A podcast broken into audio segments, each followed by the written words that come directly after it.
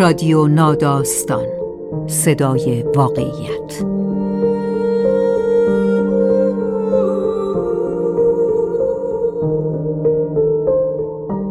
فصل دوم زندگی. راوی شاین دخت نجف زاده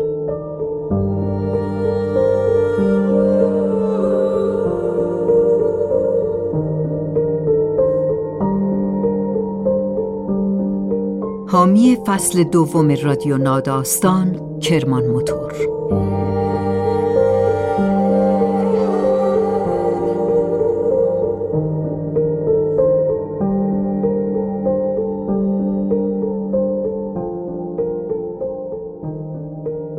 برای یک نوزاد در لحظه تولد جهان به مجموعه بی انتها از امکانات و احتمالات میماند.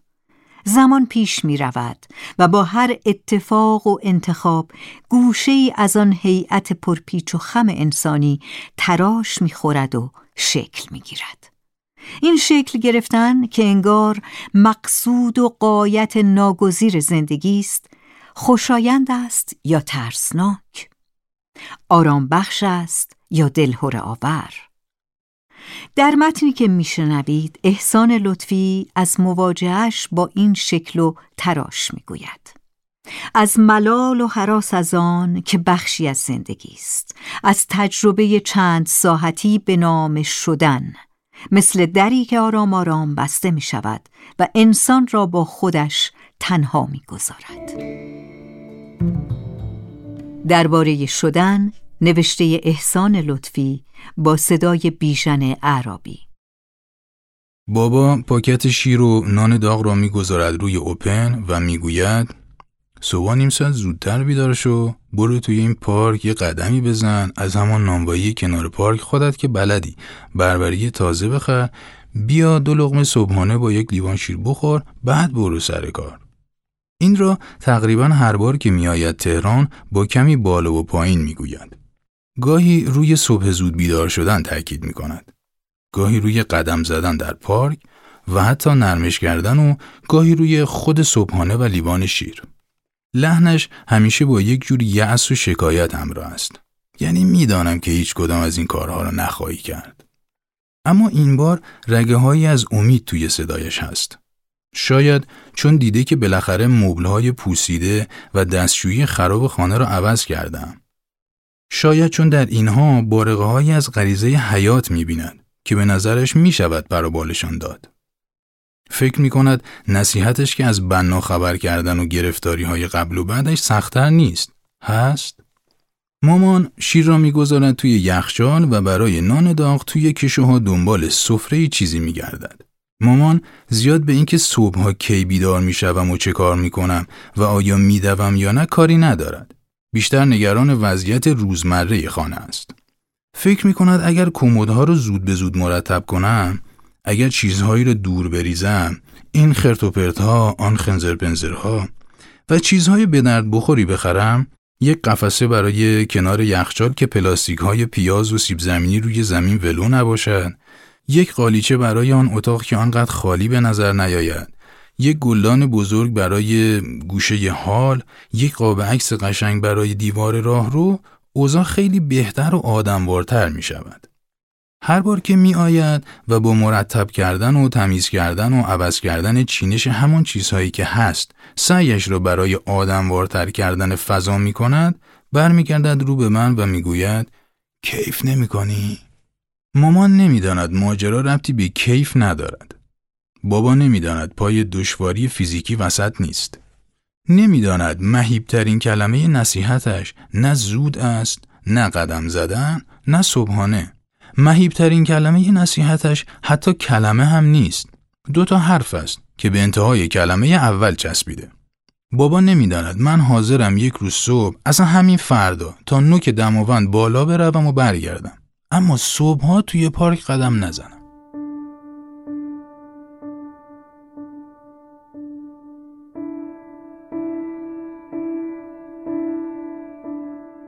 رسمشان این است که چند ساعت بعد از راه افتادن اتوبوس وقتی خوابها پریده یا با چرت کوتاهی فروکش کرده آدمها یکی یکی بروند جلوی اتوبوس و رو به همه خودشان را معرفی کنند. اسم، سن، شغل، ماه تولد، کارتونی که در بچگی دوست داشته اند، کتابی که تازگی خانده اند، سفرهایی که با این تور یا تورهای دیگر رفتند و دوست داشتند.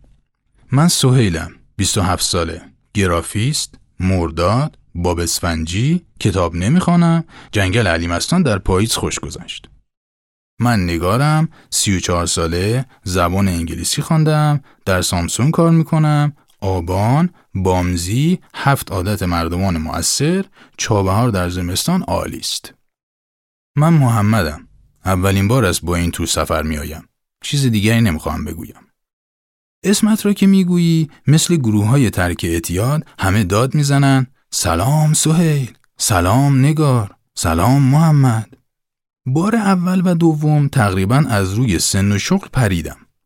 گفتم اسمم احسان است. سلام احسان. گفتم بین کارتون ها رابرت را دوست دارم و توضیح دادم رابرت همان کارمندی بود که کرواتش می‌رفت توی سوپ همون که در دفتر کارش دستها رو میگذاشت روی میز و چانهش رو روی دستها و در خیالات کودکی فرو می‌رفت. بار سوم گفتم روزنامه نگاری می‌کنم. بار چهارم گفتم می نویسم. بار پنجم گفتم ترجمه می‌کنم. بار ششم گفتم کارم مربوط به ادبیات و سینما است. و هر بار خوشحال بودم که چیزی شبیه دروغ سنج به هم وصل نیست. یا کسی به اوج و فرود صدایم دقت نمی کند. دروغ نمی گفتم اما فکر می کردم راست هم نمی گویم. پ وسین را در همین سفرها شناختم. در واقع در همان اولین سفر. وقتی موقع آخرین نهار توی رستوران تصادفاً نزدیک هم نشستیم. تصادفاً؟ و کمی حرف زدیم و انگار احساس کردیم که از هم خوشمان می آید. پ و سین موقع معرفی خودشان مکس و لکنت نداشتند. پ راهنمای موزه بود. سین در یک شرکت نرم افزاری معتبر کار مهندسی می کرد و هر دو اینها را به عنوان واقعیت های صلب پذیرفته به زبان آورده بودند. اما مکس ها و لکنت ها، تعلیق ها و تردیدها در امنیت نسبی فضاهای کوچکتر و صمیمیتر از روزنه هایشان بیرون می آیند.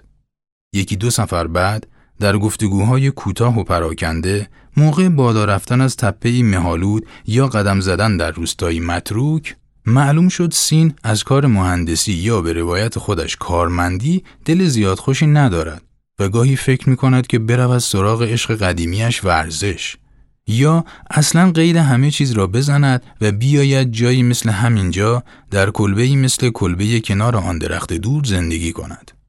معلوم شد پ چند سال قبل در شرکتی کار می‌کرده اما از پشت میز نشستن خسته شده و شروع کرده به سفر و بعدش رفته دوره دیده و راهنمای تور شده.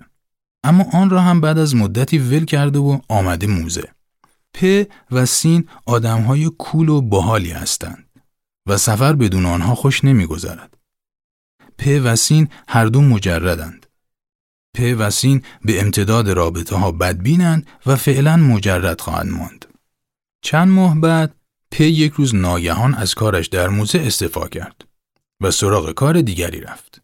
با حجم و حقوق کمتر، بینیاز از ترک خانه و برای کسی با ویژگی های او به وضوح مرگبار.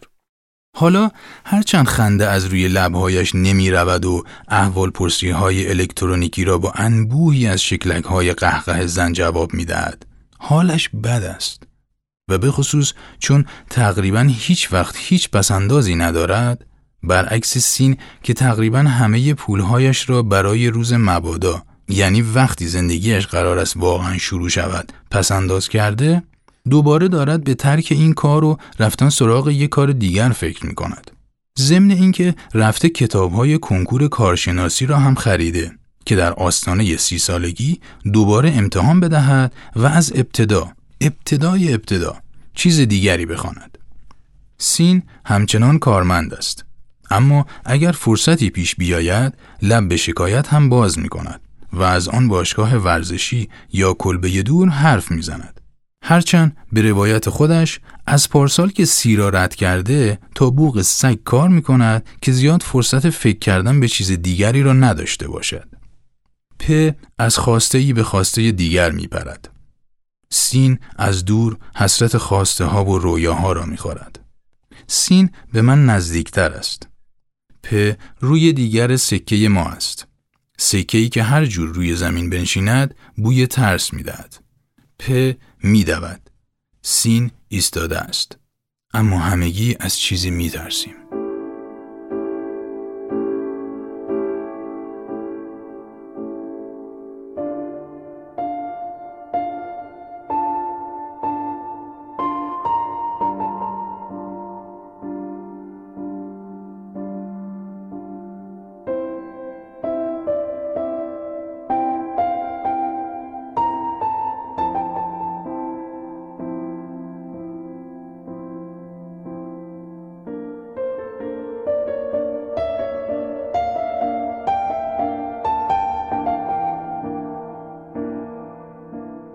دست کوچکش را گذاشته روی چارچوب ده و با چشمهای حراسان به داخل سرک می کشد. نگاهش که با نگاهمان تلاقی می کند همه شکلک ها و اسفات خوشایندی را که بلدیم امتحان می کنیم. همه چیزهای دلپذیر و وسوسه کننده ای را که دور و برمان پیدا می شود نشانش می دهیم. اما او انگار ما را نمی بیند. فقط دیوارها را می بیند و لب بر می چیند.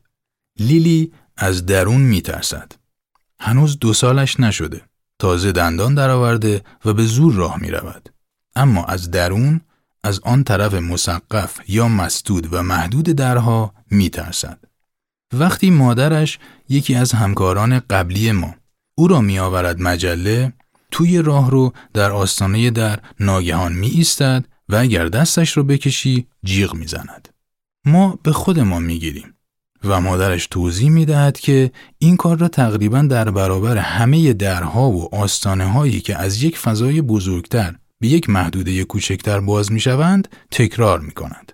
می ایستد و با چهره در هم کشیده به فضای آن سو سرک می کشد و انگار مطمئنتر می شود که نمی خواهد از این مرز بگذرد. مادرش با نوازش و دلداری و شکلات او را بالاخره می آورد تو و سرش را با عروسک ها و اسباب بازی ها گرم می کند.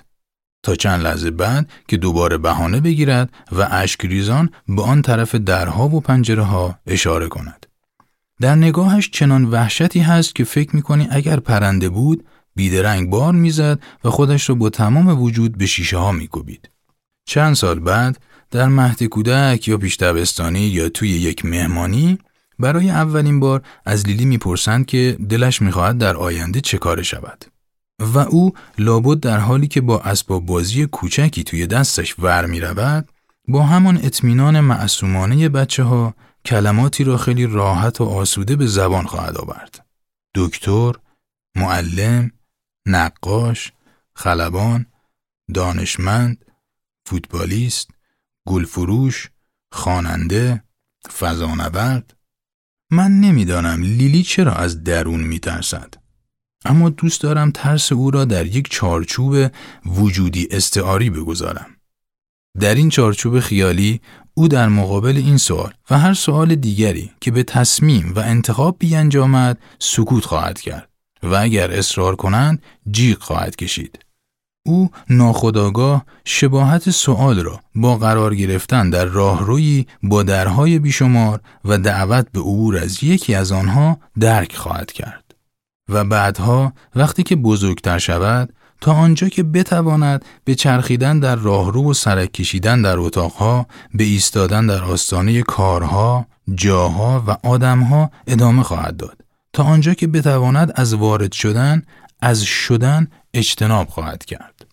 سکه خیالی لیلی روی دیگری هم دارد. لالا عاشق عبور از درها و آستانه ها خواهد بود. لالا سراسیمه از اتاقی به اتاق دیگر خواهد دوید و هیچ کجا مکس نخواهد کرد. لالا تا آنجا که بتواند از ماندن، از آغشته شدن اجتناب خواهد کرد. از شدن اجتناب خواهد کرد. دوروبرم لیلی ها و لالاها اجتناب کنندگان منفعل و فعال زیادند و می‌دانم که بخشی از ایراد به دوروبر من برمیگردد. به نیروی غریبی که ساکنان سرزمین تعلیق را به طرف هم می کشد و دور هم جمع می کند.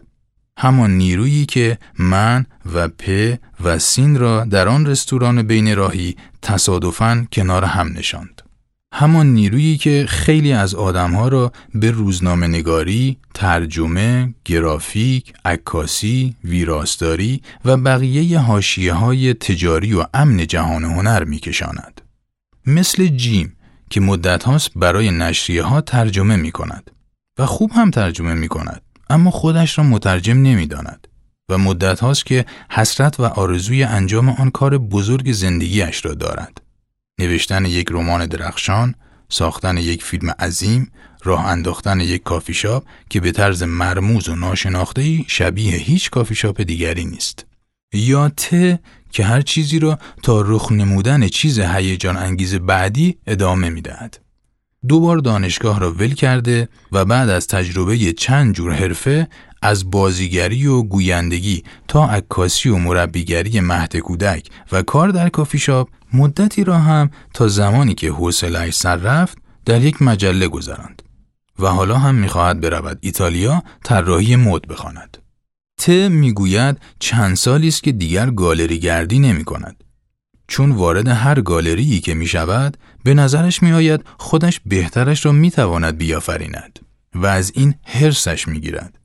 ت این را بیشتر از آن که در وصف توانایی های خودش بگوید درباره وضعیت هنرهای تجسمی می گوید.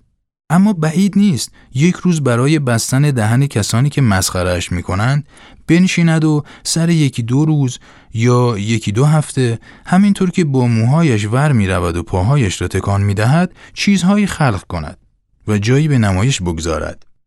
تنز سیاه یا شاید تراژدی ماجرا این است که نمایشگاه ته چیز خوبی از کار در خواهد آمد. مخصوصا با توجه به زمانی که برای خلقش گذاشته و ادعایی که پشتش نیست. اما دنباله ای نخواهد داشت. ت این یکی را هم در لیست بلند ذهنش تیک خواهد زد و به راهش ادامه خواهد داد. همانطور که لیست ترجمه های خوب جیم مرتبا طولانی تر خواهد شد. بدون اینکه تصمیم بگیرد در کنار یا به جای ترجمه های پراکنده یک کتاب جدی دست بگیرد. چون به قول خودش اینطوری مترجم می شود. یا تصمیم بگیرد یکی از آن فایل های ورد توی لپتاپش را از آن چند سطری که در اشراق و شهودی ناگهان به ذهنش آمده اند جلوتر ببرد و به چیزی که قرار است بشوند یک داستان کوتاه، یک رمان، یک فیلمنامه نزدیکتر کند. ت و جیم به روایت خودشان هنوز نمی‌دانند می‌خواهند چه کار شوند. این را ت با خنده و مسخرگی می‌گوید و جیم با جدیت و اندوه. ت همیشه عاشق است و کلا خوشحالتر از جیم به نظر می آید. ت واقعا چندان خوشحالتر از جیم نیست. من چند تا از فایل های ورد توی لپتاپ جیم را دیدم. بیشترشان نصر، ایده یا زبان خوبی دارند و بعضی هایشان با وقت گذاشتن، با ورود و آغشته شدن به جهانشان داستان یا فیلمنامه های خوبی می شوند. وقتی اینها را در نقش یک کل طبیب به خودش می‌گویم نگاه هم می کند و خیلی جدی می‌پرسد خب کدامشان؟ داستان یا فیلمنامه؟ شاید هم باید بروم مستند بسازم یا سریال بعد با مسخرگی ادامه می دهد که من قربانی استعدادهای زیادم هستم و من می‌فهمم که امروز حالش خوب است. وقتهایی که حالش خوب نیست معتقد است که هیچ استعداد خاصی ندارد و اصلا راه را اشتباه آمده. هر دو حال البته یک نتیجه دارند. او را در راه رو نگه می دارند. توی راه رو زمان بیمار می گذرد. گاهی تند، گاهی کند و در هر دو حال بدون به جا گذاشتن هیچ ردی. سپری کردن زمان بدون به رسمیت شناختنش دشوار است. اما جیم راه حل مؤثری برایش پیدا کرده.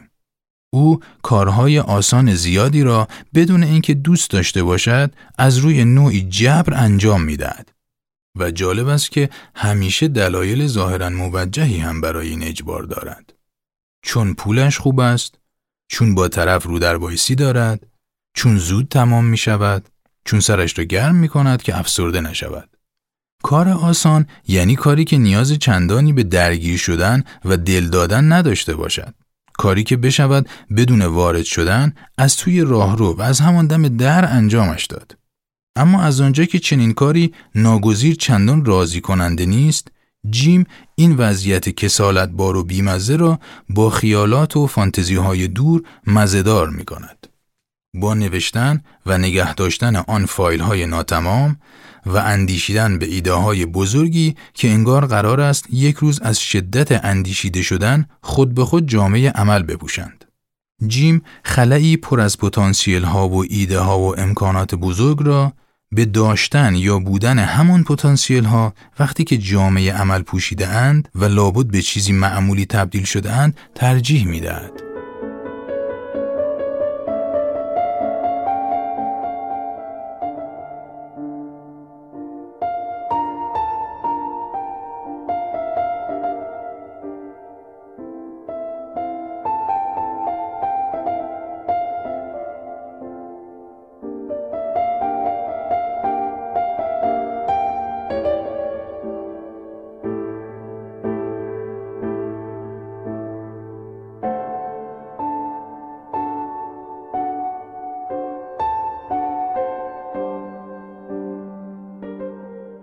زندگی جیم مرا یاد خانه خودم می اندازد. یاد اجتناب از آراستن و پیراستن و کامل کردنش. یاد اینکه همه چیزهای خانه، همه جزئیات گوشه و کنارش بدیهی و ضروری است. دوستی چیزی که از این مرحله فراتر رفتند یا هدیه اند یا یادگار دورانی که همخانه داشتم. نقاشی زن بی صورت آبی نارنجی پوش روی دیوار اتاق، آباژورهای کنار تخت، کنار کاناپه، کنار تلویزیون، آینه قدی پشت در که نگران بودم نصب کردنش دیوار پشتش را خراب کند و چراغهای بالای اوپن که وقتی داشتیم به سقف پیچشان می کردیم همه حواسم به این بود که رویه اوپن خش نیفتد. امکان نداشت. امکان ندارد خودم این کارها را بکنم. دستشویی را عوض کردم چون دستشویی بود. ها را عوض کردم چون های قبلی واقعا پوسیده بود و هر بار می نشستی و بلند می شدی براده مبل پس می‌داد. زمانی فکر می کردم این اجتناب نتیجه حراسی است که از آشفتگی و آشوب در حد فاصل کوتاه دو وضعیت بسامان همان آشوب نمادین اسباب کشی یا خانه تکانی یا بنایی دچارش می شوم. اما بعد فهمیدم خود وضعیت بسامان بعدی وقتی کاملتر و قطعیتر از وضعیت قبلی است حراس خیلی بیشتری دارد. همان حراس وارد شدن به خانه یک زوج جوان.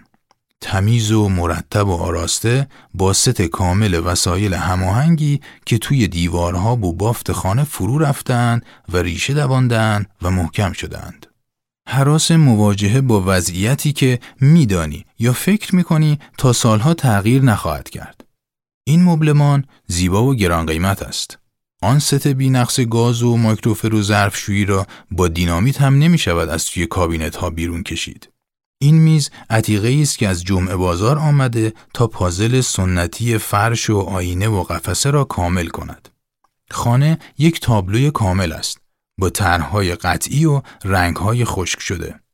حتی اگر مطلقاً بی ایراد باشد، رویایی است جامعه عمل پوشیده. ایده است به واقعیت پیوسته.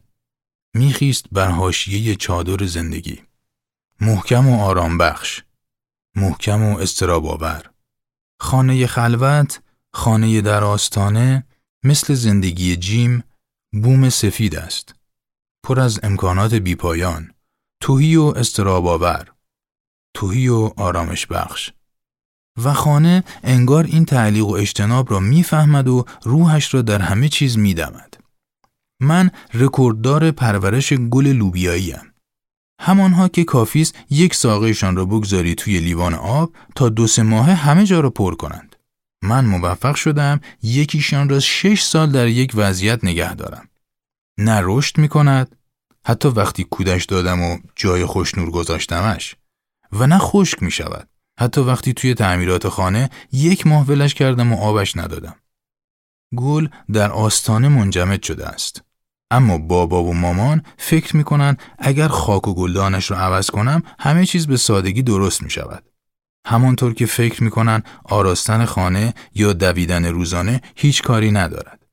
نمی‌دانند که این کارها یک جور میخند.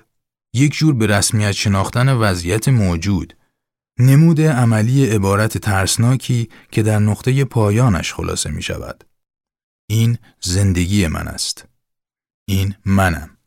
به تنین جمله گوش کنید. صدای فرود آمدن بر زمین واقعیت. صدای شدن را می شنوید؟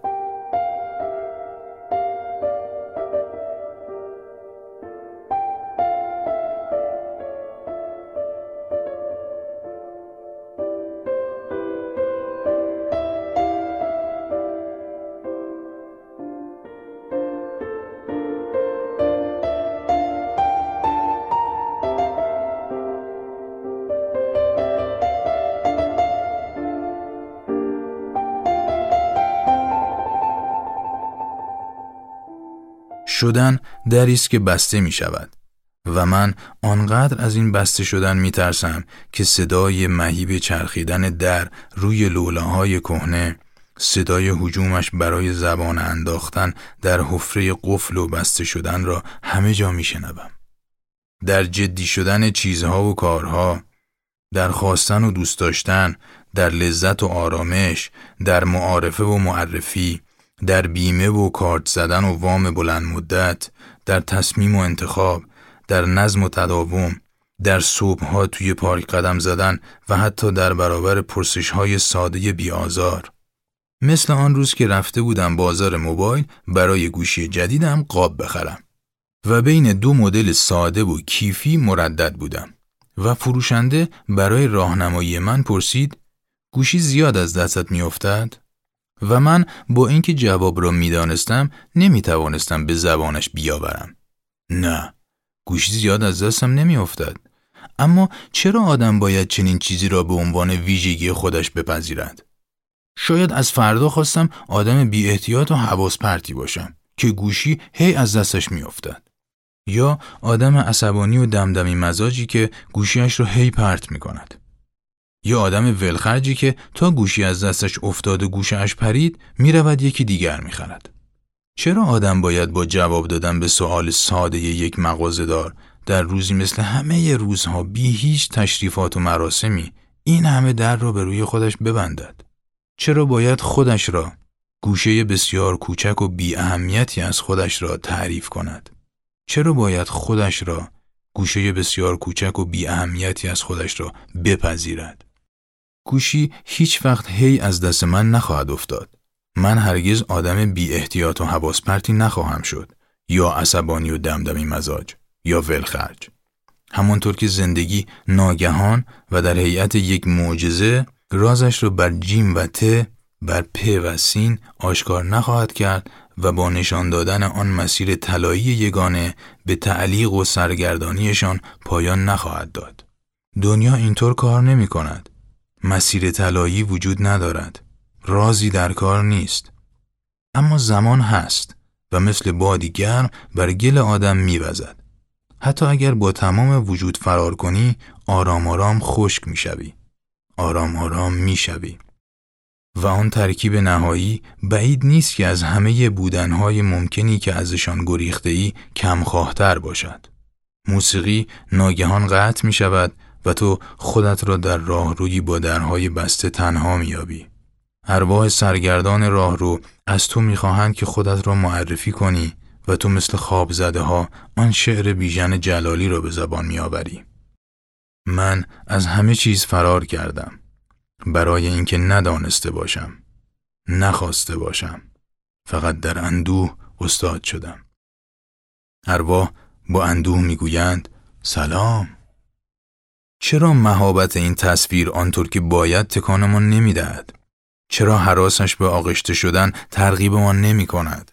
چرا ایستاده ها رو به تکاپو و دبنده ها رو به تأمل وانه دارد؟ ایستادن آسان است.